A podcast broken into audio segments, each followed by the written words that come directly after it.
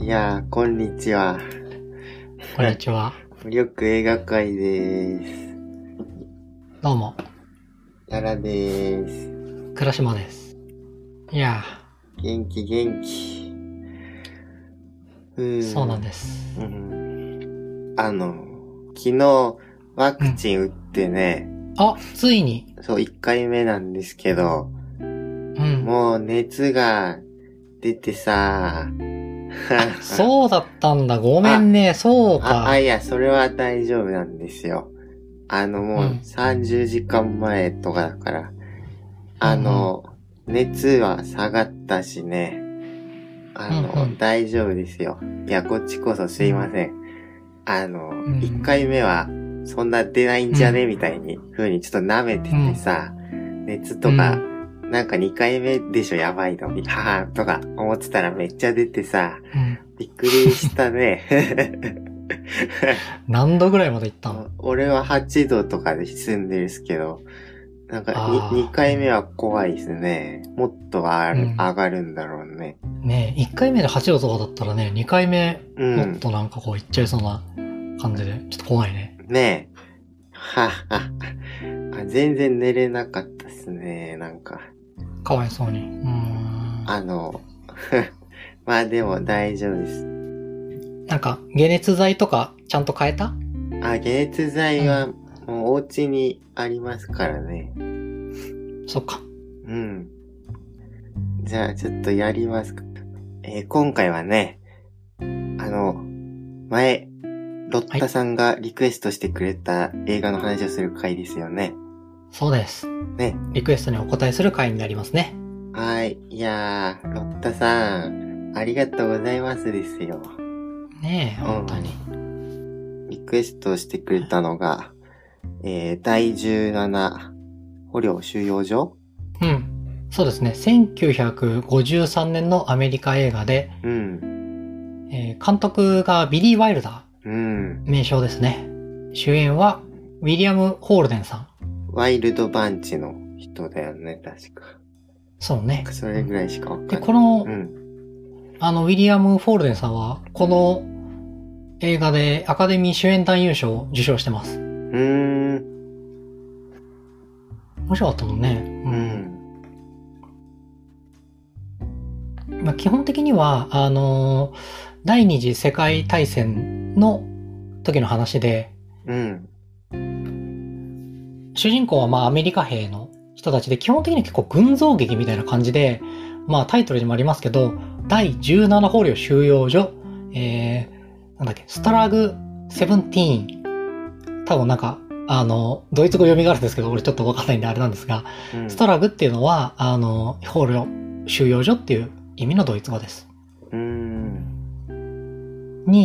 アメリカ軍の兵士たちが、捕虜になった人たちが、こう、すごいぎゅうぎゅうに押し込められてて、で、しかも、なんていう、平野兵隊さんとかがたくさん押し込められてるのかなっていうところじゃなくて、軍曹とか、そのくらいの下士官レベル、だから一番こう、なんていうのかな、こう、鬼軍曹って言葉とかもありますけど、もう一癖も二癖もあるような奴らが、もうぎゅうぎゅうに押し込められてるんだから、こいつらはもう一筋縄で捕まってるわけはないだろうと。で、脱走とかを企てたりとか、一泡吹かせてやるぜとか考えたりするっていうような話です。基本はそんな感じ。皆さん、どうでした？面白かったですね。スティーブ・マック・イーンの大脱走ってあるじゃないですか。あれとなんかすごいそっくりだからさ、っていうか、普通になんかその大脱走の元ネタなんですね、多分、この第17捕虜収容所が。大脱走見たことないんだよな。大脱走が、1963年とかだから、多分ちょうどその10年前にこの第17が公開されてるから、絶対これ見て作ったんだろうなみたいに思いましたね。大脱走の方もほとんど一緒で、第二次世界大戦の時の収容所が舞台でその脱走したりするっていう群像劇だから、元ネタ来たと思って結構好きなんで嬉しかったですね。最初にはなんかそういうのを思って、ってさ、うん、収容所ってまあ要するに実質、まあ刑務所じゃないですか、ほとんど。無理やりぶち込まれて、ね、はいね。なんか、いろいろ強制的にやらされたりしてて。で、うん、そういう収容所とか刑務所の映画見るときさ、僕、なんていうのかな。うん、ちょっと結構意識してることが一個あって、全然大したことじゃないですけど、うん、要するにその最悪の環境で、うん、しかもなんか逃げられないみたいになったら、うん、もう何もしなかったらあっという間に心折れちゃうわけじゃないですか。そんなとこに行ったら。まあね。ね。だからその、どうにかして気を紛らわすために遊んだりしないといけないわけじゃないですか。その、うんうん、心が折れないように、なんか、無理やりでも楽しまないといけないじゃないですか。でそういうのをどういうふうにやってるのかな、みたいのを、その、刑務所映画とか見ると、必ず注目して見ちゃうんですよ。だから、なんていうのかな。つまりさ、僕は人生がはっきりとかなり辛いんですけど、生きてるのが。だから、自分よりもっともっとこう、はるかにひどい環境にいるにもかかわらず、なんか、ヘラヘラして遊んだりしてる人とか見ると、こう、かっこいいと思うわけなんですよね。うん、だからさ、そういう、こういう刑務所とか収容所とかが舞台の映画、ではさ、なんかそういうヘラヘラした感じの人は必ず出てくるからさ、必ずではないけど、たくさん出てくるから、そういうのを期待して見たんですよ。うん。そしたらまあ実際ちゃんと出てきてね、なんかヘラヘラした男がさ、結構、てかみんな結構頑張って遊んでるじゃないですか。うん、例えば、うん、まな板とかバケツとかをさ、楽器にして演奏したりするシーンがちょっと出るんですよ。うん、大事なシーンとかでもないんだけど、うんうん、即興で、ジャグバンドっていうんですかね。なんかそういうことして、遊んだり、歌ったり、踊ったり、あとラジオとかをこっそり手に入れてきて音楽聴いたり、あとジョークをみんなで、つまんないジョークとか。なんか中でクリスマスが来るんだよね。うん。なんかそれに向けてこうみんなで、ちょっと頑張って準備したりとか、うん、なんか木とか、なんか松の木みたいなやつだけもらえたから、うん、じゃあちょっと飾り付けをしようっつって自分たちのドッグタグ、首のところにつけてる、認識表みたいなやつを、飾り立てたりとか、なんか本当にその場にあるものでどんどん工夫していくみたいな描写がすごいあったよね。あ、そうなんですよ。もう環境が最悪だから遊ぶのも一苦労なわけですよね。にもかかわらずその、くじけないで頑張って楽しもうとしてるのがやっぱいいなっていうのと、あと、この映画、結構やばいとこが舞台なのにコメディだったじゃないですか、基本的に。そうだね。ね、うん、基本明るいんですよ、雰囲気がめちゃくちゃ。うん、だからなんか、ね、それが、最高に良かったですね。好きでした。うん、はい、ちょっと長くなっちゃったけど、最初はそんな感じですね。うん、そうね。でもやっぱなんかしたたかさ感というか、あ、そう。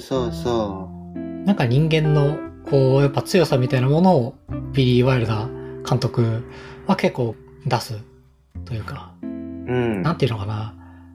別にまあ辛さはそれでみたいな。あんま気にしないみたいなところがある。うん、ねえ、まあそれはともかくねみたいな。そう。なんか俺も他に見たことがあるのが、うん、お熱いのがお好きとか見たことあるんだけど、うん、なんかあれもね、まあどういう話かっていうと、まあちょっとひょんなことから、うん、二人のバンドマンみたいな。まあバンドつっても今のバンドじゃないですよ。こうジャズとかね、そういったような、弦楽器とか吹いたりするね。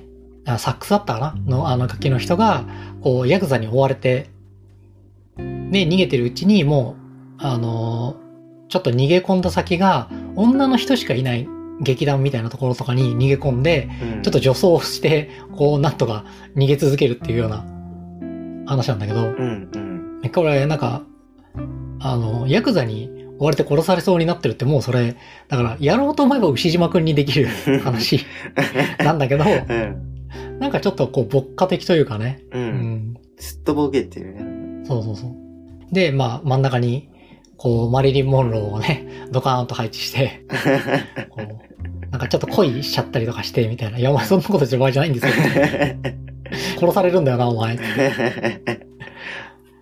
みたいな感じですね。この、第17捕虜収容所も、なんか敵もちょっと牧歌的というか、うん、こう、あいつは豚だぜ、みたいな言われてる監修みたいな人がいるんですけど、うん、なんか、その人も、なんか、豚と呼ばれるほどひどくはないみたいな。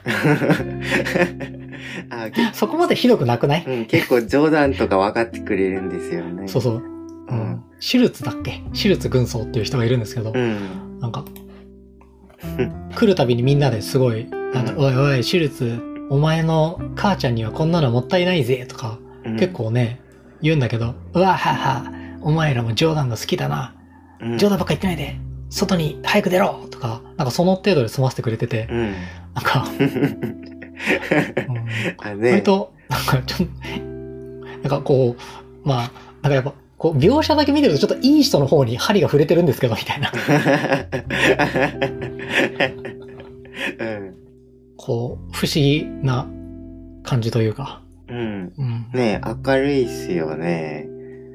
そうね、不思議、ずっと明るいからね。ねえナチスの収容所言ったらもう世界最悪じゃないですか、うん、ねえこの世で最も行きたくない場所、ね、絶対に行きたくないのにね、すごい明るいから、ね、メキシコマフィアの本拠地かここだっていうぐらいな感じだもんねねえあんたもうひどいことされるんでしょみたいなねえ普通にパニックっちゃうよこんなとこ来たら。うん、うん、でまあでも明るいっちゅうね。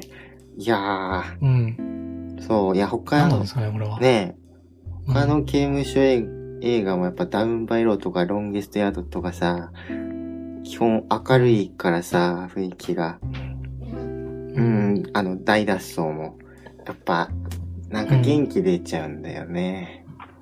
うん、そう、それの元ネタなのか、みたいに思うと嬉しかったですね、見れて。うん。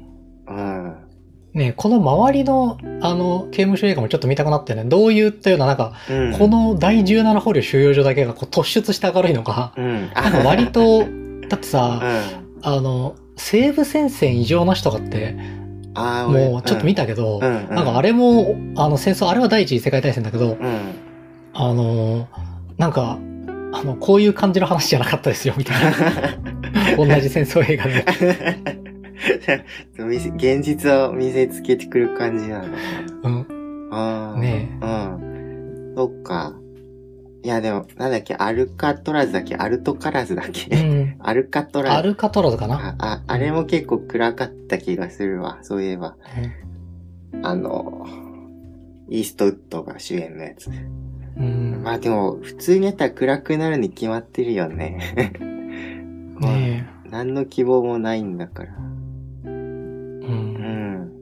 あ、じゃあちょっと俺の、ごめんね、宮田さんの感想に乗っかって、俺の感想も始まっちゃってたけど、うん、なんか、映画の、内容について今ちょっと話したから、あれなんだけど、こう、映画全体というか形式の話で言うと、うん、すげえ話が早いんですよ。うん。話早くない？うん。そうですね。っていうかさ、ずっと人出てるよね。うん、人が出てない場面ないんだよね。うん、なんか。そうそう。うん。なんかずっと会話劇みたいな感じで、そうそう、うん、映像とかで、うん、派手なさ、ことが起こっててさ、こうさ、引っ張るとさ、ミュージックビデオ的になってきてさ、なんか、うん、画面は派手だけど話は全然進んでないみたいになるじゃん。あはいはい。うん。なんかすごい派手な殴り合いが、なんか15分ぐらい続いたけど、結局、話は一本も進んでないみたいな。パンチ一発で済んだから、これっていうね。ドラゴンボールのアニメみたいな。そうそうそう。昔の。うん。シュインシュインシュインシュインシュインって、なんか、気を溜めて、こう。やるぞって言って。お互いをカットバックしてね。ね。でーつってね。あれひどかったな、本当にね。原作に追いつかないようにね。毎週楽しみにしてたよね。うん。そうだよね。そういうのありますよね。笑っちゃうな。うん。その上、結構ゴールデンタイムだったから、割とこう、なんだっけ、野球とかさ、うん、そういうのの特番で潰れたりしてさ、そうするとさ、もうさ、なんだよってなってたよね。はい。俺全然関係ない話するけど、すっごい覚えてるのが、うん、俺が小4とか小3とかぐらいだったかな、うん、に、小1からずっと仲のいい友達がいて、で、ちょっと引っ越すことになっちゃったの。ちょっとじゃあお別れ会をやろうっつって、俺ん家にみんなで呼んで、うん、他にも仲良かった子何人も呼んで、うん、じゃあみんなでケーキとか食べようっつって、うんうん、で、パクパクなんかジュース飲んで、よしじゃあ最後試合がドラゴンボールだっつって、うん、みんなで見ようってピッてつけたらなんか卓球の大会みたいなのやっててなんかもうその時のテンションの下がり方半端なかったな。うん、かわいい。すげえ今思い出したわ。うん、あらまあ。そうそう。どうなるのかなみたいな、うん。もうその内容は覚えてないんだけど、うん、なんかその引き伸ばしを食らってて、はいはい、どうなっちゃうんだろうっつって、どっちが強いのかなとか、そういう話をすごいしてて、うん、見てからお引っ越しだから、最後、見ようねみたいな。うん。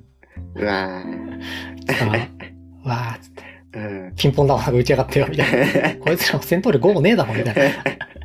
エネルギー弾打てよ。卓球は悪くないですけどね。まあね。竹は何も悪くなかったんだな。まあね。うん。いやー。うん。いやー。まあ、ちょっとごめん、何を話してるか分からなかったんだけど。すげえ今頭にちょっと。だからその、だから話が早いなって話。はいはい。うん。そうそう、ずっと話が進んでるんだよね、ちゃんと。うん、そうですね。うん。気合い食べないよね、全く。確かに。ね。うん。自然も映さないし。ねえ、全然映さないしね、うん。本当に必要なことだけでどんどん進んでくから、うん、なんか、なんでこんなに面白いのかって思ったよね。うん、本当に。うん、なんか、本当に作り方が全然、めちゃくちゃ面白くて、うん、今、俺たちの見てる映画の作り方とか、うん、こう見る環境の常識とか、では全然違う、うん。あ、うん。それ超思う。論理で作ってるなって感じはしたな。うん。うん。逆に新しく感じましたからね。昔こういう感じだったんだっていう。あと、なんか、動きじゃなくてさ、うん、絵が面白いって感じだよね。なんていうの、うん、ちょっとこう、切り取られてる感じ、額に入ってる感じ、構図とかさ、うん、一個一個のカットも長いし。うん。うん。うん人が綺麗に配置されてるよね。そう、うん。それで、流れるようにこう、うん、みんなセリフを言って、みたいな感じで、うん、今のさ、映画、マーベル映画とかだよね、うん、なんかもう、めちゃくちゃ動いてんだけど、なんかそのキャラクターが動いてるのはいいんだけど、うん、なんか、その絵として別に綺麗ではないみたいな。買ったりするなぁと俺は思うわけ。まあ、かっこよかったり迫力があったりとかはするんだけど、なんかこうすっきりしてないっていうか、なんかずっと動いてっから、なんかこう、なんかそうね、落ち着かない、その落ち着かないというか、いやいいんだけど落ち着かなくて、それはそれで俺すごい好きなのよ、そういうこう激しい動きとかは大好きですからね、うん、なんだけどなんかこれを見ると、なんかこういう楽しみもそうだよ。こういうのもいいに決まってるじゃないか、みたいな感じがね。なんか演劇感というかね。うん。あって。うん。面白い。そう、演劇感ね。うん、いやー、そうだよね。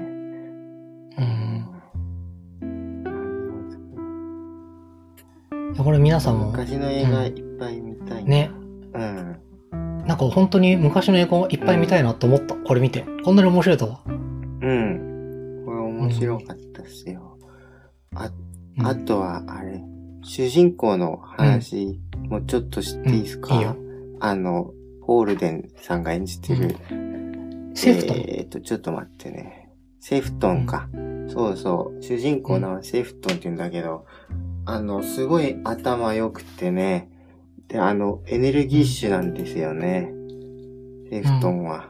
うん、収容所の中でバンバンこうビジネスを始めていくんですよ。うん。で、まあお金の代わりにタバコとかをみんなからどんどん受け取ったりするんだけど、でそのビジネスが全部面白くてね、うん、その収容所の中に、こう小さなレース場みたいに作って、うん、そこで5匹のネズミをこう競争させる、うん、まあ競馬みたいな、うん、ビジネス、競馬ごっこみたいなことをやって、うん、それでみんなからこう、みんなにそのネズミにかけさせて、うん、で、お金稼いだり、競馬ビジネスしたり、うん、あとは お酒作って売ったりとか、うんあと、まあ、すごい良くないことなんだけど、まあ、その、女性をこう覗くために、双眼鏡を貸し出して金を稼いだりとか、まあ、なんか、基本全部悪いことなんだけど、いつもとにかく何かしら行動してお金を稼ごうとしてるんですよね。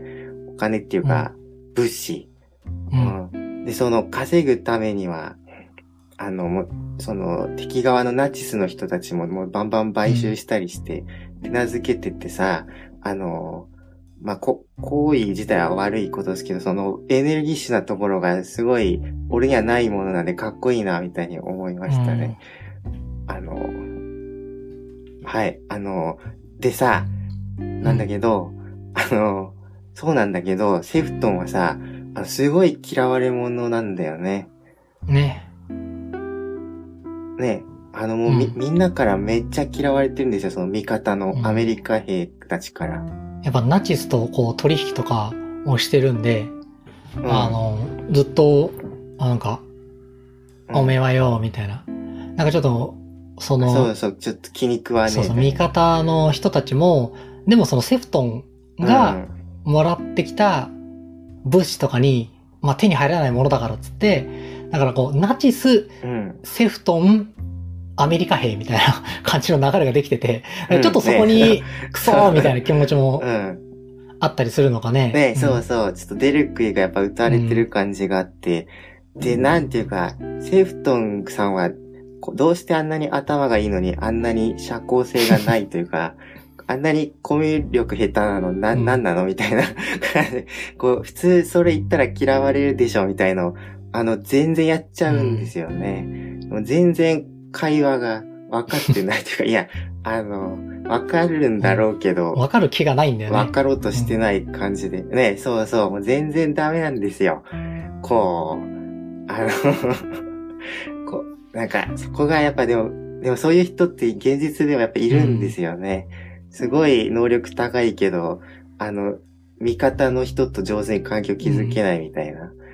うん、仕事の関係ではなんとかなるんだけど、あんまり友達から信用されないみたいな、うん、タイプの人って確かにいるから、なんか、こういう人、やっぱどこにでもいるんだ、みたいに思いましたね。うん、まあでもすごい個性的だよね。うん、かっこよかったね、セフトンね。うん。うん、まあ、魅力的なやっぱ人でしたね。やっぱ、なんかああいう一匹狼系にはちょっと憧れちゃうところがあるよね。なんかそれこそ、うん、多分、なんか、なんとなくなんだけど、セフトンがこう話す言葉というかね、みんなだから脱走したがってるわけ、うん、めっちゃ。うん、こんなナチスのところに捕まってて、俺たちは脱走して、もう一度戦うんだ、みたいな。感じのことを言ってると、セフトンが、うん、俺は絶対脱走なんかしたくないっつって。俺はもうここで、快適に暮らしていきたいと。うん。で、そのためとだったら別に、ナチとも、別に全然普通に取引するし、うん。なんか、ってのかな、もう帰りたいとも全然思わない。ここで、だって帰ったら、そのまままた別の戦線に投入されて、それで終わりだろみたいな。俺はそんなことしたくないよ、つって。うん。ねえ、もうこの、兵士の人たちとか軍曹とか血の気が多いから、この野郎みたいな、なんてことを言うんだクズみたいな。臆病者とかって言うんだけど、でもこれ、言ってることセフトンの方が 100% 正しいんだよね。まあ、そうなんですよね。だって、セフトンが言ってることをでも、こう噛み砕いてというか、よく考えてみると、セフトンは、俺は別に人殺しなんかしたくないっつって。で、みんなで仲良く快適に暮らしたい。そのためだったら敵の人とも仲良くしたい。別にいいじゃないか。それで仲良く俺たちは快適に暮らしていきたいんだっていう風に言ってるだけなんだよね。だからその、まあ、軍曹とかはだから戻って敵を殺し人を殺しまくってやりたいって言ってるわけで、だから、うん、セフトンの方は全然まともなんだよ。うん、そうそう。で一番まともな人間だから周りのやつのことも、うん、嫌ってるんだよね普通にね。うん、もう嫌でそうそう、だからわざと周りのやつらと距離を置いてるっていうところがすごいあるんだと思う。うん、こいつは何も分かってないっつって。とはいえですけどね。うん、まあ、とはいえだね。確かになんていうか嫌われたらどうなるか分かる。絶対分かってるわけじゃないですか。うん、なんていうかみんな血気盛んなんだから、一人孤立しちゃったらそれはリンチされますよみたいな。でも俺それがかっこよかったよね。別にだって、うん、もう、うん、そういう人を殺したりとかそういう風にしたりとかするぐらいだったら俺が、うん疑われた方がいいしみたいな、俺のあれは曲げんみたいな、なんでお前らになんかその、うんうん、だからその同調圧力に負けて、うん、俺の自分の、うん、生活を手放さなきゃいけないんだって。ただこれってだからそれこそさ、もう裸足の弦とかでさ、もう死ぬほど見たじゃん俺らは。もう帰国民みたいなうわーっつって、ただ普通に暮らしてたいだけなのに、はいはい、なんか周りからギャーギャー言われて、うん、なんだよみたいなっていうことだから、まあ最初の方に味方がバンバン撃ち殺されたりしてるんで、まあちょっとそれはさすがに、まあっていうっていうこともあるんだけど、やっぱりそういう風に見えるよね。もちろんその戦争に対する、さっき結構、おちゃらけというかね、割とこう、のんびりした感じだよっていう風には言ったんだけど、戦争で心を病んじゃったジョーイっていうキャラクターがいて、まあ、この人は、なんかもう、昔はすごい勇敢だったりとか優秀な兵士だったっぽいんだけど、もう味方と一緒に爆弾か何かでやられて、もう味方、周り中の味方が死んで、その味方の腹綿を体中に被って生き残ってしまったっていうようなキャラクターが出てきて、もうこの人がね、全然動かなくて、なんかずっとぼーっとしてて、たまにオカリナをちょっと吹くぐらいな感じの人として、描かれてて、だから、あ、もう本当に人間性を奪い、去るんだぞっていうのはすごく出してるというか、うん、そうですね、重たいキャラクターでしたねあの人。うん、でもさ、脱獄したいのはさ、うん、でも人を殺したいの前にまずここにいたら殺されるからじゃないですか。まあそれもあるな。でもなんかそうだよね、でもその感じあんまなかったよね。なんかそのジュネーブの人たちもさ、来たりだった。多分、でも作中で書いてないだけで、お前たちは氷のシャワーでしらみっとりしてやるみたいなこと言うじゃないですか。ああまあね、また普通に嫌だっていうのもあるよね。ナチス側の人間が、うん、だからまあっていうか真冬、うん、12月が舞台だから死んじゃうじゃんさ、普通にしらみっとりでだから多分命の危険があるから多分逃げたいんだよね。あ、それもあるよね。確かにね。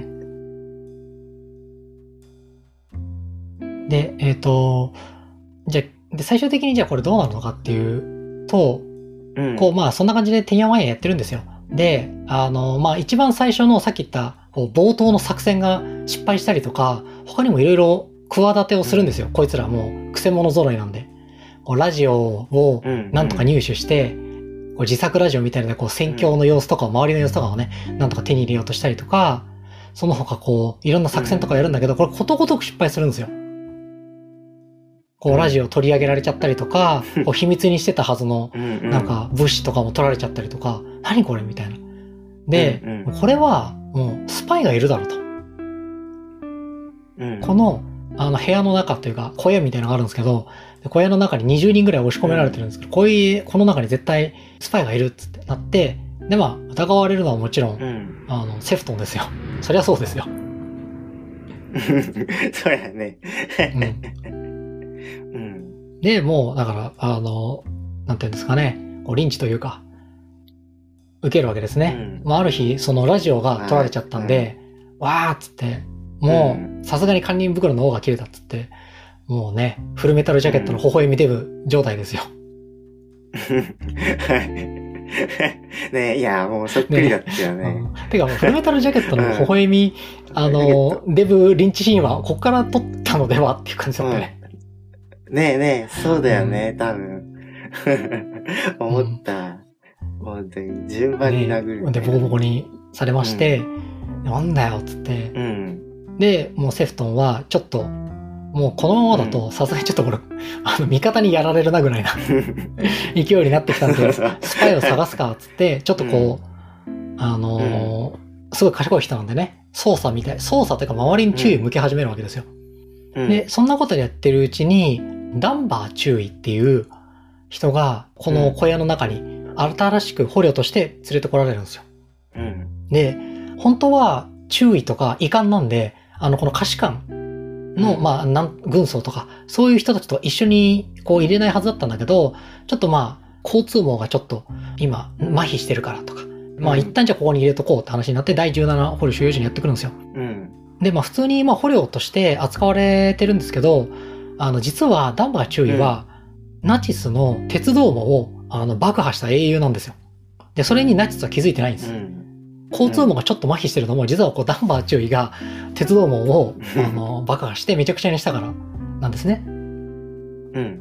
で、普通に戦った捕虜として、捕まったんだったら捕虜としての、処遇を受けるんですけど、破壊工作とかは、普通に犯罪だから、それはそれで裁かれるというかね。別の、なんかどうやら、もっと重たい刑罰というか、死刑とかね、そういうことになっちゃうらしくて。だから周りには誰も言うなよって言ってるんですけど、スパイが中に実は一人いまして、ダンバー中尉が連れてかれそうになるんですね。で、もう連れてった先で殺されるだろう、これは、という話になって、でもその取り調べみたいのもすごいひどいし、なんか全然眠らせてもらえなくて。でもこのままだとダンバー中尉が危ない。じゃあもう救出作戦だ、みたいな話になってくんですな。で、この先、言っちゃって、でも古い映画だしな。結局、スパイっていうのは、いるんですよ。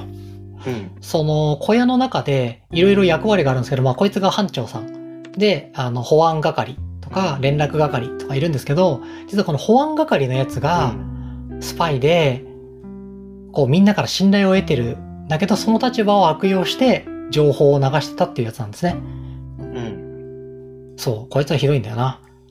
で、もう、これのね、どうやって、こいつが裏切り者だっていうのを、セフトンが突き止めるのかっていうのも、結構、この映画のハイライトになってるんですけど、で、いろいろあって突き止めるんです。ダンバー中尉は、一回ちょっと作戦を練って、逃がしたんだけど、こう、なんていうのかな。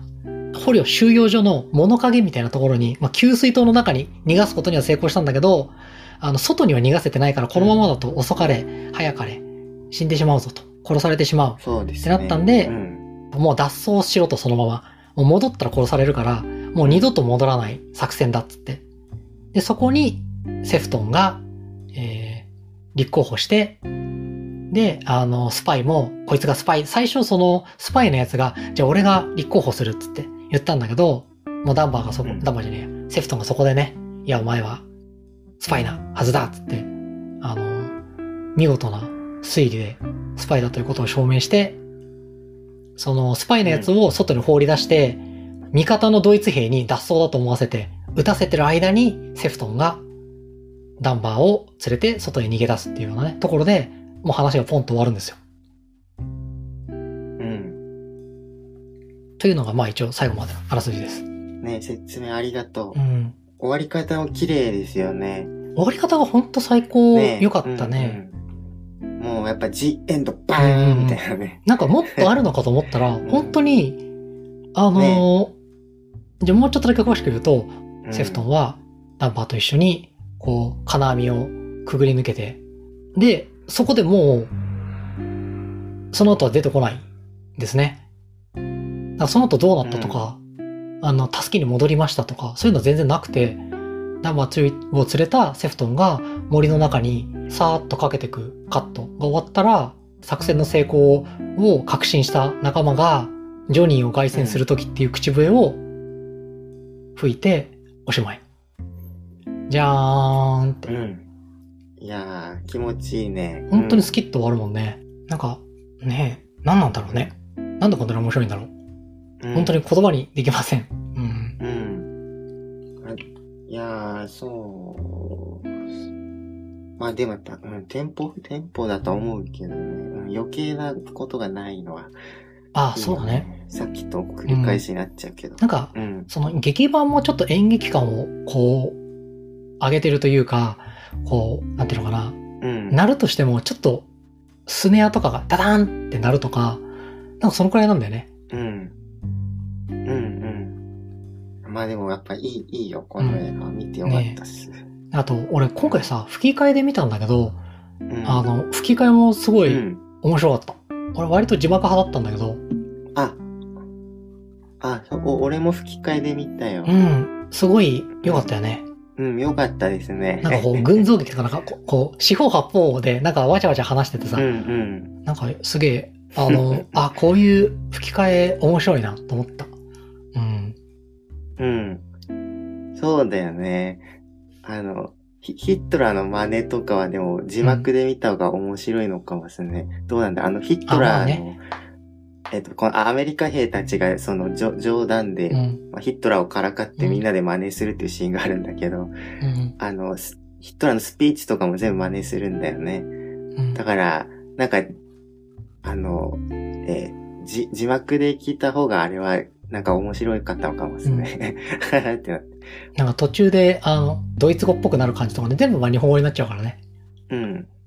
そうそう、日本語だと、こう、これなんだろうみたいな感じになっちゃうから。まあでもなんかやっぱ吹き替えの方が頭にも入りやすかったと思うんだよな、多分。どうなんですかね。なんていうのかな、こう、エンタメ感多分、ま、字幕より増してそうだと思うんですよね。字幕の方見てないからなんとも言えないけど。てか俺最近どの映画も吹き替えで見てますね。うん。なんか文字で読むより、頭入りやすいことがようやく最近分かったっていう僕の相性として、うん、はい英語全く分からないしな、うん、ちょっと話を変えてもいいですか？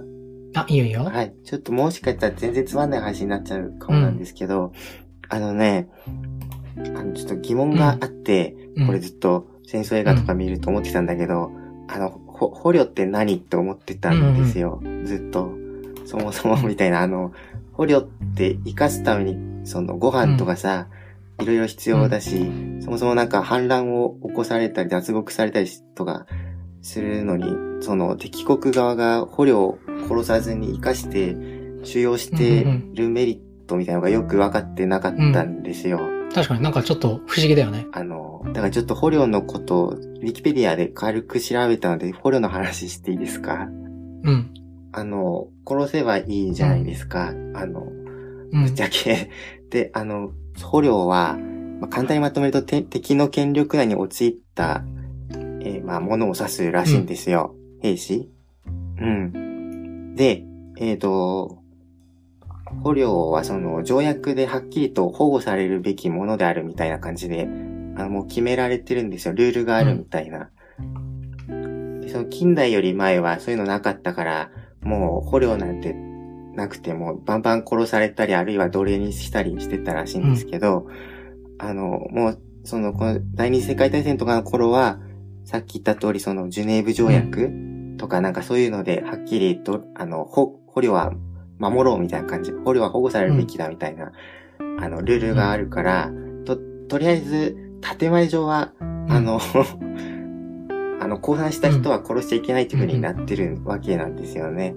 一応ね。うん、で、もちろん殺しちゃいけないし、奴隷にしてもダメなわけですよ。うん、まあ、って言っても実際はこういう条約とか人権とか全部無視して、奴隷にしたり、奴隷とは違う名前をつけて実質奴隷にしてるみたいなところはいくらでもそういう例はあるんだろうけど、一応、建前としては条約で守られてるみたいなんですよね。で、なんだけど、その、生きるか死ぬかみたいな、ギリギリの戦争地帯でさ、そういう、条約とかさ、捕虜は、殺してはいけませんとかが、その、優先されるっていうのが想像しにくいというかね、そういう倫理とか知性とか人道的なやつが通用するんですかみたいのが、ちょっとあまり今までわかんなかったんですよ。その、だから、ディアハンターとか地獄の黙示録とか、プラトンとか見るともう、全員頭狂ってるわけじゃないですか、あの人たちは。動くものを見たら撃てっていうね。映画の、そうそうそう。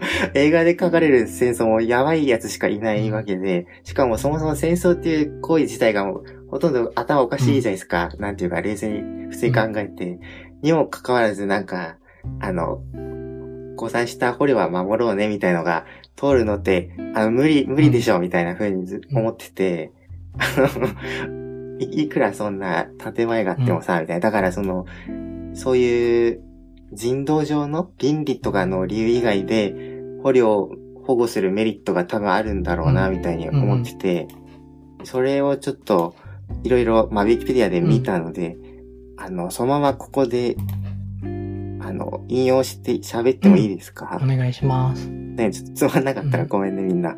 はい。気になる。そのままじゃちょっと読みますね。ウィキペディアです。捕虜を受け入れる側も、捕虜を保護しないことにはデメリットがあり、捕虜を保護することは考えられるようになった。で、捕虜を保護しないことによって起こるデメリットが4つ、ここに紹介されてて、1つ目が、捕虜を虐待、殺害したことが敵軍に発覚した場合、敗北が決定的になった場合であっても、敵兵は投降の選択を失う。その結果として戦闘が無意味に継続され、対処するために装備や人員を割かなければならず、無駄な損害が増大する。これが一つ目の理由。で、二つ目が、捕虜になった自軍の兵に対しても、報復として虐待殺害が行われる危険性が高まる。で、三番目が国際的な人道上の問題となりかねず、関係者が後に戦争犯罪者として処罰されたり、中立国や同盟国まで含めた外交上の非難を呼ぶ恐れがある。で、最後が、国内世論からも人道的非難を受け、戦争の円滑な遂行に支障をきたす可能性がある。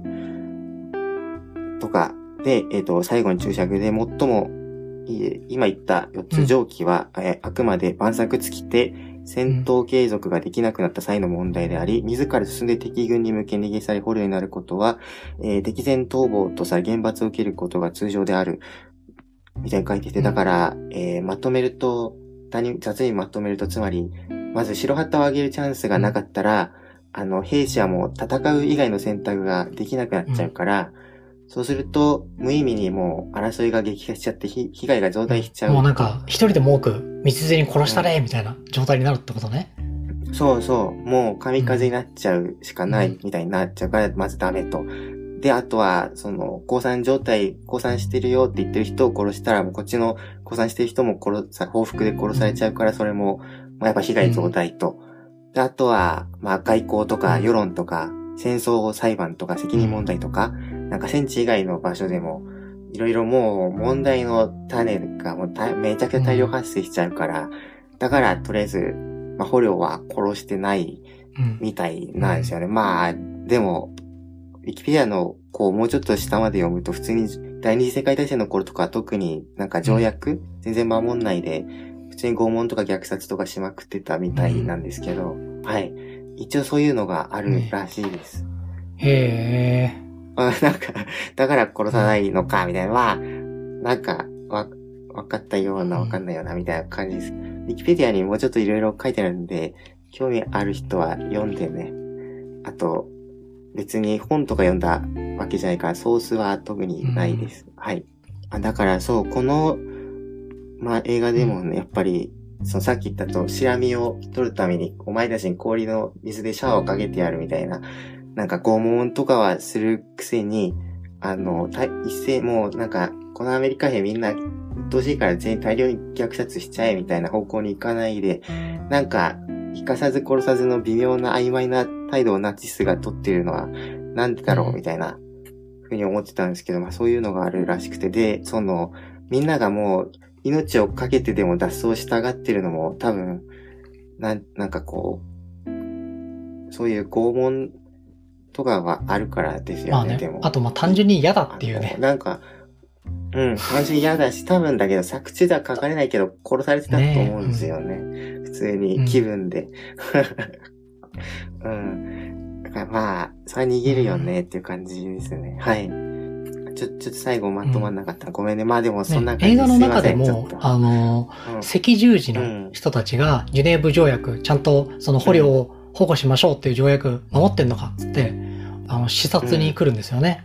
うん。で、なんかそこで、なんかこうみんなに、なんか石鹸とかね、お困りでしょうっつって、いろいろいいものくれたりとか、ね、周りもちゃんと視察して、ちゃんと健康に過ごせるように配慮してるんでしょうねみたいなのをこう詳しく見たりね、うん、あの人よかったよね。そうそうそう、ちゃんとこう、うん、理性がやってきたみたいな感じだったね。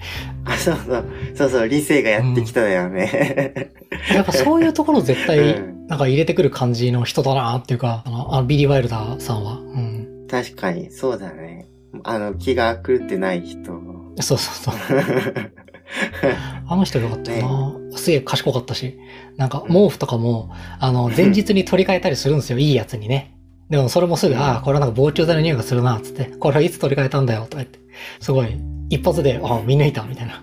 さすが、理性、つって。うん。ね、基本的にこのビリー・ワイルダーさんは、世界に対して絶望してないですね。うん。ああ、そっか、はい、うん。絶対良くなるみたいな。はいはいはい、そうか。うん、なんていうのかな、善意でなんとかみんなでやっていけるはずみたいな。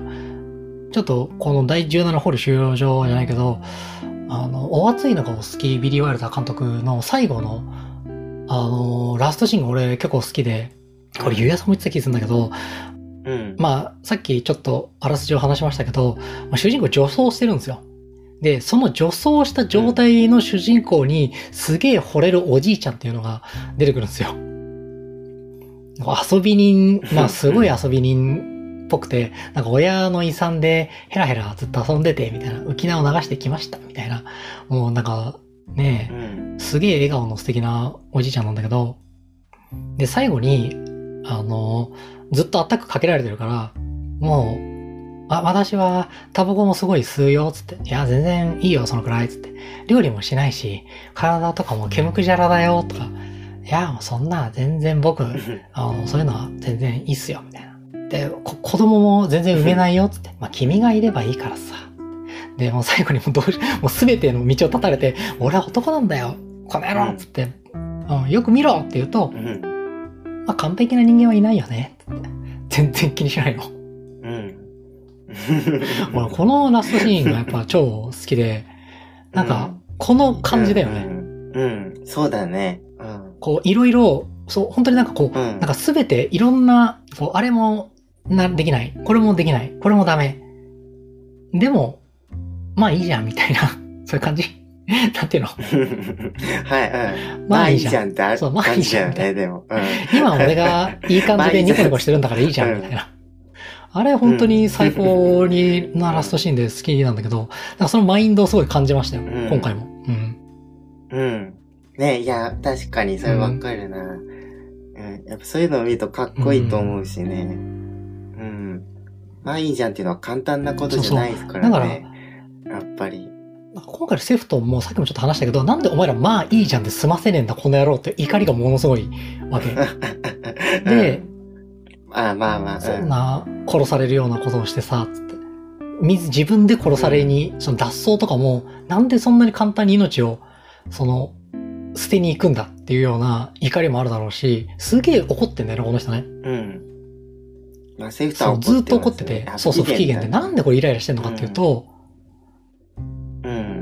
で、すごい一人だけ、セフトンが、クッキーっていう、なんていうのかな、ちょっと、少年兵じゃなくて、ちょっと若めの兵士みたいな、人にはすごい優しいの。そうそう、射程みたいな感じの人がいるんだけど、このクッキーはね、あんま、なんていうのかな、血気盛んじゃないんですよ。ちょっと気が弱いっていうだけなのかもしれないけど、あんまりこう、怒りに駆られて、カッとなってすぐなんかやったりしない、ような、ちょっと思慮深い感じのタイプで、こう人に優しくしようって気持ちをすごく、まず人に優しくしたりしようっていう話で、ずっとセフトンについてくるんだけど、セフトンがめちゃくちゃ疑われまくって、クッキーもちょっと、セフトンさん、本当かなみたいな感じで、って。なるような感じになるわけ。ちょっと無視したりね、セフトンのことを。だから、このクッキーが、怒りにとらわれそうになった時に、初めてセフトンはすごく優しく語りかけるわけ。で、そこですごくね、本当に、なんていうのかな。引きとどめようとするわけ。その怒りの側に行かないように。うんうん。その描写が良かったなと、俺は思いました。だから、そのセフトンのキャラクター造形として。はいはい。うん。うん。まあ、まあ、最後ね、でもなんかスパイを殺しまいみたいな感じになってたけど、それはどういうことなんだっていう。まあね、どういうことなの、単純に自分が殴られてるってあれだと思うけど、うん。そうだね。セフトンはでも、そんなにでも分かってないか。そんないいやつではないとは思いますけど、うん、俺はね、いいやつはなんか、頭がいいから、ここでこうすればこうが分かれてだけだと思うけど、確かにその感じもあるよね。確かに俺もなんかちょっと、そこまでこう、人道的なやつではないというのは分かってるんだけど、うん、なんかこう、なんかでもこういうやつでも、その、まあ、それこそ完璧な人間じゃないセフトンでも、こう、なんていうのかな、こう、良き方向に物事を進めることができるみたいな話なのかしらね。まあ、でも、なんていうか、セフトンが脱獄に否定的なのが、もしかしたら、長い目で見ると脱獄 しなかったら全員殺されるかもしれないわけだから、もしかしたら、血気盛んに脱獄してる奴らの方が正しいかもっていうのがやっぱあるんだけど、俺的に。まあね、確かにね。どうかな、自分が生きるためですよ、その、脱獄してナチスを全員ぶっ殺すんだガーハーとかじゃなくて、とにかくこの収容所にいると俺は近い将来必ず死ぬから、もう死に物狂いでここからとにかく出なきゃいけねえんだよみたいな感じの精神だと思うんですよね。それでセフトンがそれに対してはどう思ってるかがちょっとわかんなくて、ここでうまく立ち回っても結局虐殺されるんですよみたいに言ったらなんて返すのかな。そしたらやり始めるじゃない？だから多分セフトンは、虐殺されるとは思ってないよね。で、自分がそのなんていうの、このまま疑われ続けてるとやばいっていうのでスパイを探して、で、そのダンパー注意っていう、その救出される注意は、めっちゃ実感金持ちなんですよ。だから今、逃げ出せば、また別の戦線とかに送り返されることもなく、ダンバー中尉の実家の金で悠々自適で、お礼をもらって、暮らせるぜと思って、逃げ出したってことなんだろうけど。なんかやっぱだからそこ、なんかこう混ざり合ってるところが一面的じゃなくて、いいよね。なんかそういう打算でやってる感じもめっちゃするし、まあ、とはいえクッキーにはすごく優しくしてるし、みたいな。まあね、やっぱそういうとこ確かにあるね。いいね。その人間らしさね。クッキーに対してはね。人間らしいっていうのは違うな。なんか何なんだろうね。なんかわかんないんだよな。いろんな面がある。なんかさ、最近のってさ、なんか割と、このキャラクターはこういう役割とかさ、それこそさ、俺らがいつも話してるそのピクサーとかさ、もうほぼ言葉にできるじゃん。そうですね。だからさ、何を考えてるか。そう。で、それを、過剰に出すし、こう、アニメに演技つけて、それ、こう、キャラクター主導じゃないとこがいいというか、物語があるよね。なんか、この、第17保留収容所には。なんか、過剰にキャラクター主導じゃないっていうかさ、それこそそれが演劇的ってことなのかもしれないけども、こういう箱があって、こういう状況があって、この中でこの人たちがどうするのかっていう話になってて、別にだからそんなにさ、なんかセフトンがどうしてこんな、性格になったとかさ、全然何も言われないんだよね。ないですね。ただこういうやつだから、としてそこに存在していて、なんかそれがすごい、涼やかでいいよね。理由が全然ないんだよな。なんか、そうか、考察できる、ね。てかもう考察したところだよね。だって、何も手がかりがないんだから。まあ、こういう性格のやつがいて、こういう風に動いた、おしまい、みたいな。なんか。でも考えたいですけどね。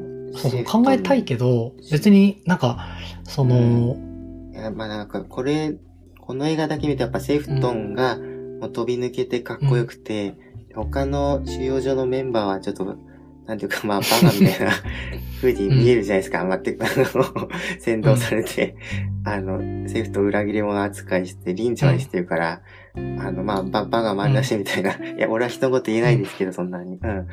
まあ、でも、まあ、なんていうのかな。最終的に誰が正しいかはわかんないですからね。はい。すいません、ちょっと。はい。ちょっと脱獄を否定してるのは、セイフトンの方が見えてなくないみたいなのがある。ああ、そうね。ちょっと、舐めてるのみたいな、ナチスのことみたいな。その、買収できるから、俺はだけ生きれるでしょぐらいな、そういうことなんですかみたいな。そうだとしたら、セイフトンはあんまバカじゃないですか、それは。全然わかってないとか。やばさがね。いや、うん、そうそう。ガス室とかやってた奴らなんだろう。まあ、その頃はまだ知られてないのかもね。だから、いや、お前も、でも、そうは言っても、あなたもちょっとそういうとこあるじゃないですか、みたいな感じが結構ある、うん。お前もちょっとおバカなところがあるぞ。あ、そう、また。うん、あんまりかっこいいとでも、まあ、うん、まあ、うんね、はい、そんな感じですね。はい。1時間13分ですね。ちょっとそんなに話してるから、ちょっとそろそろまとめますか。うん。うん、いや、でもセフトンな。うん。え？いや、どっちなんだろうなと思って。分かってるのが分かってないのが。うん、あね、ちょっと頭がいいんだが、頭が良くてもそういうことはするんだろう、うん、普通に。頭が良ければ間違えないのかみたいな感じもあるし。まあね、頭が良くて間違えないのってもう嫌すぎますからね。もうそいつのための世界者ってなるし。うん。まあ、俺がちょっとあんまり有能な人間を見るとそういう回路が働くってだけですけどね。コンプレックスがあるんで、単純に。はい。まあでも、すごいいい人です。いい人っていうか、エネルギッシュなところが本当に惹かれましたね。うん。まとめますか。はい。まとめるっつってもなんかもう話しちゃったからな。まあまあ、なんか大体言ったから終わりかな、これで。うん。あ、じゃあ、今回もお手紙があります。はい。はい。なんと、最近我々お手紙ついています。ありがとう、みんな。ありがとう。いや、本当にどうしたの、急に。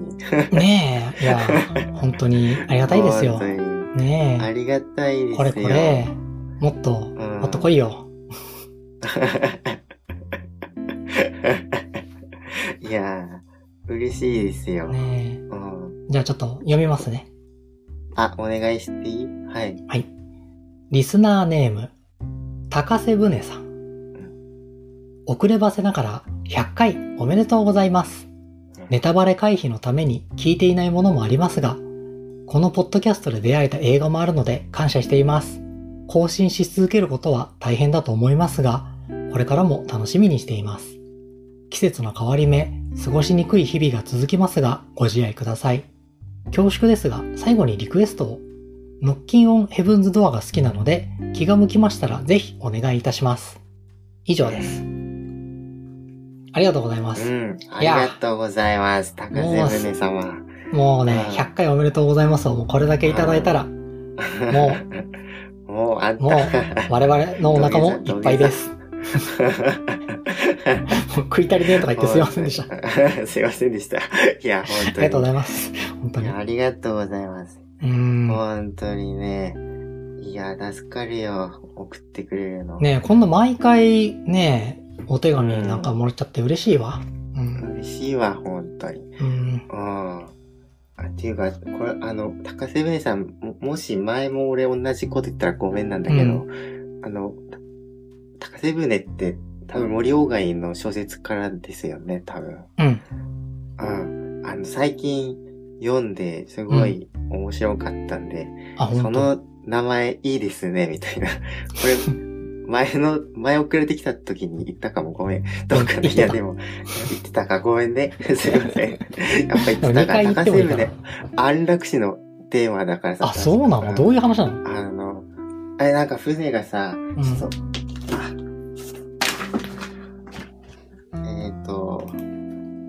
弟殺しの罪で島流しにされていく男と、それを護送する同心との会話から安楽死の問題を見つめた作品みたいな、ちょっと簡単に言うとうん、これから島流しに会う男がすごい穏やかな顔をしてて、うん、でその島に運んでる護送してる人が、うん、こいつはなんでこんなに穏やかな顔をしてるんだろうみたいに思って、うん、でいろいろその会話をするみたいな話、うん、でそのまあ壮絶な過去みたいなのが語られるんですけど、うん、それ聞いて、ああ、そうなんだ、みたいな感じがね、うん。そりゃあやるわ。すごい、うん。すごい短い話で短編でね、うん、僕、安楽死とかさ、やっぱ大好きなわけじゃないですか。うん、ね。そうですか。ウキウキで読んじゃってね。準備しないとあらすじがちゃんと説明できなくてもごめんなさい。まあでも、とにかくね、そのお名前すごく好きですっていうことですよ。それからね、ノッキンオンヘブンズドアでしょ、うん、なんか聞いたことはあるけど、俺全然知らんのだけど、うん。あ、ほんとすごくいいよ。俺3回ぐらい見た。天国ではみんなが海の話をするんだぜっていうキャッチコピーなんですよね、確か。うん、すごいかっこよくてね、楽しみですわ。絶対話しますね。ちょっとお待ちください、ね。皆さんの好きなやつだったらね、今ちょっとね、うん、たくさんリクエストをいただいてしまっているのでな。調子に乗ってるね。調子に乗っちゃって今だけですよ。やめろやめろ。やめろ。皆さんもね、これからも続々と、送ってくださいね。いや、まあでも本当に、はい。ありがとうございます。ちょっと関係ない話してごめんね。うん。なんか、はい、頑張りますよ。さ、このお手紙とかもさ、なんか俺らが話すだけじゃなくて、他の人の感想とかも募集するか。ああ、事前に。ちょっとそれもやっていいかなと思ったの。そう。事前に聞いてね。それはいいですね。なんかリクエストもら、せっかくこう4つとかさ、今リクエストが溜まってるわけじゃん。だから、今リクエストこれもらってるんで、これを話そうと思います。で、なんか、何日に収録予定なので、この日までにちょっと、感想を送っていただけたら、ポッドキャストの中でも紹介できます、みたいな感じになったらさ。確かになんだ、そういうのありましたね。なんで思いつかなかったんだろう。ねえ、俺も、今。すいません。うん。あと、俺ら映画会の時とかそんな感じだもんね。リアルでやってた時さ、みんなで見てきて、で、感想を言って、みたいな。ねえ。そう。もう、最初にやろうとしてたコンセプトはそっちだったしね。ねえ。いやー、じゃそれもちょっとやって、やるか。やりますか、はい。次何なんだっけ、そういえば。ソナチネかな、ソナチネだね。ソナチネは結構みんな送ってくれそうだな。集まりやすそうだし。ちょっとこれ撮り終わったら、やってみようかな。ツイッターにちょっと上げてみようかな。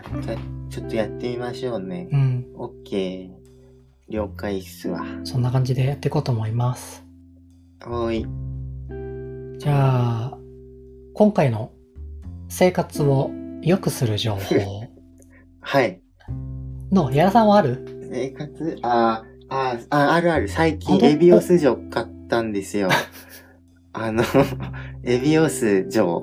なんかね、一応元気に栄養なんとかみたいな。なんか、これがね、食後のたびに10錠ぐらい飲むんだけど、お腹調子良くなりましたよ。あら。結構。異弱としてはね。そう。もうサプリ。俺サプリとか大好きだから、なんかおすすめのやつだったら教えてね、みんな。ドラッグストアとかある感じのやつ。はい。ね、エビオさん良かったっす。ちなみに俺は、強力若元です。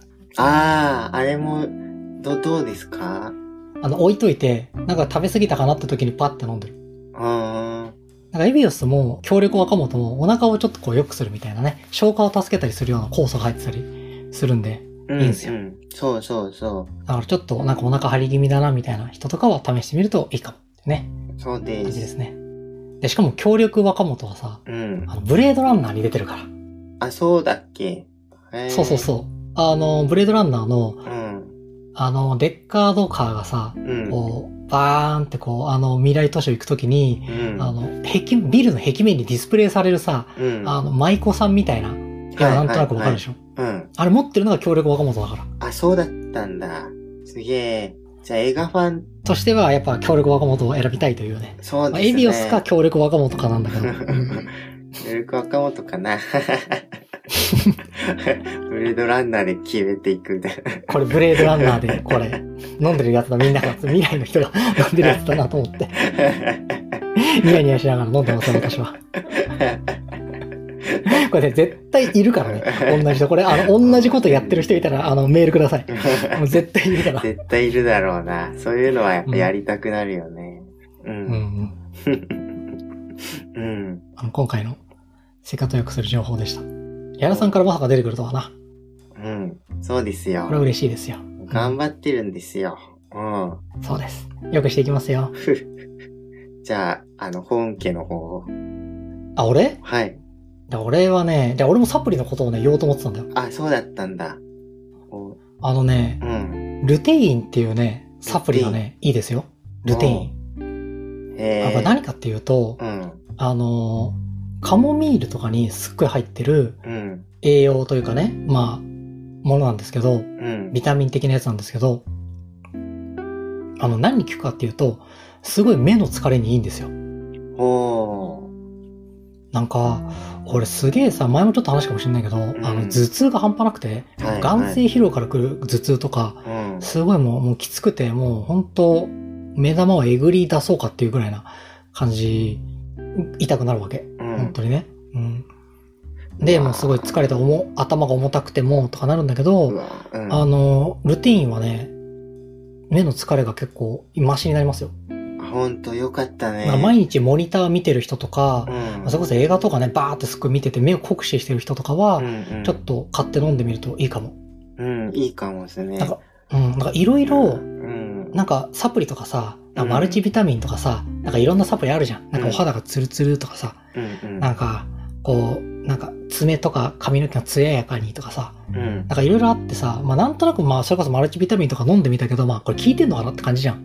まあ、いいんだろうけど、うん、でもルテインは割と本当に一撃で効果を感じるというか、うん、あ、もう違うみたいなくらい楽になるんで。いいね。うん。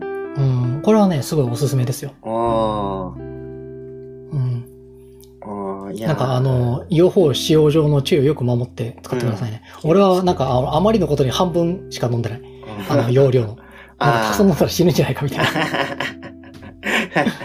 まあ怖いよね、うん、でも聞いて本当に良かったね、倉島さん、うん、なんかすごいね、なんか楽に、うん、いやー、もうサプリで少しでも良くなるならね、ねえ、まあ普段のまあパソコン見すぎとかね、うん、ちゃんと寝て起きて運動していやいやいや、パソコンとスマホを見るなっていうね、いやいや、なんでしょうけど、そんなのもできないっすよ、そんなねえねえちょっとやるぞって言ってできたらもうみんなスーパーマンなんですからね。そうそう。完璧な人間なんていないのさ。そうさね。ね。ビリー・ワイルダー、ね。ビリー・ワイルダーに言ってるから殺されるぞ、本当に。大丈夫。バカ者だもんって。大丈夫、大丈夫。見てるだけありがたいんじゃないですか、でも。そうだ、そうだ。ね。そうだ、そうだ。ちゃんと俺たちが文化を支えてるんですからね。映画のカルチャーのさ。そうそう。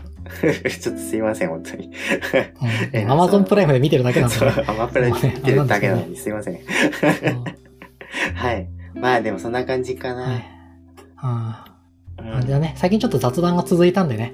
うん。なんか割と、なんかこう、映画話みたいな感じで、どうなんでしょうね。聞いてる方としてはちょっと、なんか、結局結論はどっちなんだっていう話かもしれないですが、皆さんも一緒に考えてみてくださいね。まあそこはね、見てほしいんだよね、とにかく。ね。うん。やっぱリクエストでいただくと、しっかり見なきゃみたいな、意志が働くから、ね。いいですよ。結構一生懸命考えたけど、やっぱ話すの下手だね。ごめんね。気をつけます。リクエストとかに対する、今後やる予定の映画に対する、感想とかもちょっと集いつつ、あとなんか、生活を良くする情報を募集するか。あ、そうですね。その人だけのとかでいいんでね。そうそう。そっちの方が面白い。なんか生活、こういう風にして僕たち、私は生活を良くしています。うん。ねえ。すごい食べてこれが美味しいとかさ。うんうん。なんかそういうのもらえると、俺らもね、ちょっとね、逆にこうシェアしてもらうと嬉しいから、それも募集します。うん、募集します。今ここで言っておきます。うん、募集しています。俺好きなサイケデリックロックのバンドとかも教えてほしいっす。そうだったらおすすめ。詳しい人いたらおすすめバンドはい教えてね。めっちゃ聞くんで教えてくれたらはい。いやーちょっとラジオっぽくなってきたじゃないですか。なんもない時はね。うん。いやー皆さんのおかげですよ。まあ頑張りましょうね。死なないように。ねはい。うん。最後にあれ。じゃあそんなお手紙どっからもらうかね。ちょっと矢田さんの方からどうぞ。はい。ツイッターのプロフィールとかさ、ポッドキャストの自己紹介欄とかにこう、お便りフォームっていうのがありましてね、Google お便りフォーム。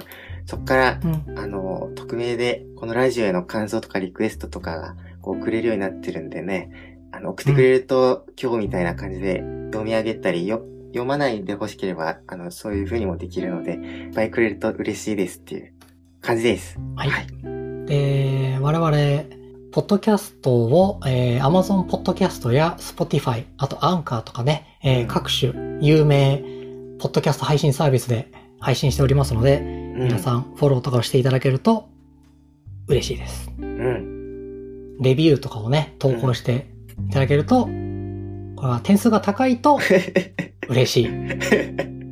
はい。点数が低いと悲しい。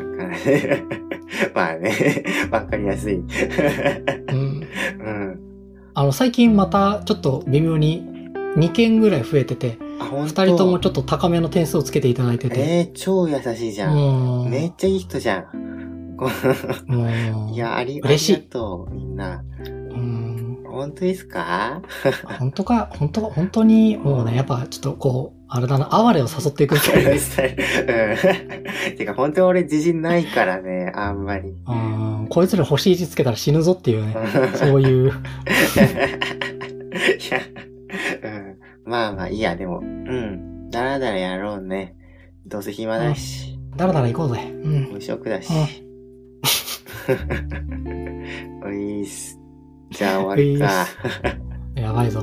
俺ら収容所だな。俺ら収容所。このまま行くと、このまま行くと死ぬぞっていう。ねえ、まあまあまあ。俺らセフトン気味だからな、今な。そうかな。今楽しくやれてる。ああ、まあ、はいはいはい。まあね、なんとかやってきますよ。じゃあ終わるか。終わるぞ。はい、今日はやらっと。お疲れ様でした。はい、ありがとう。じゃあね。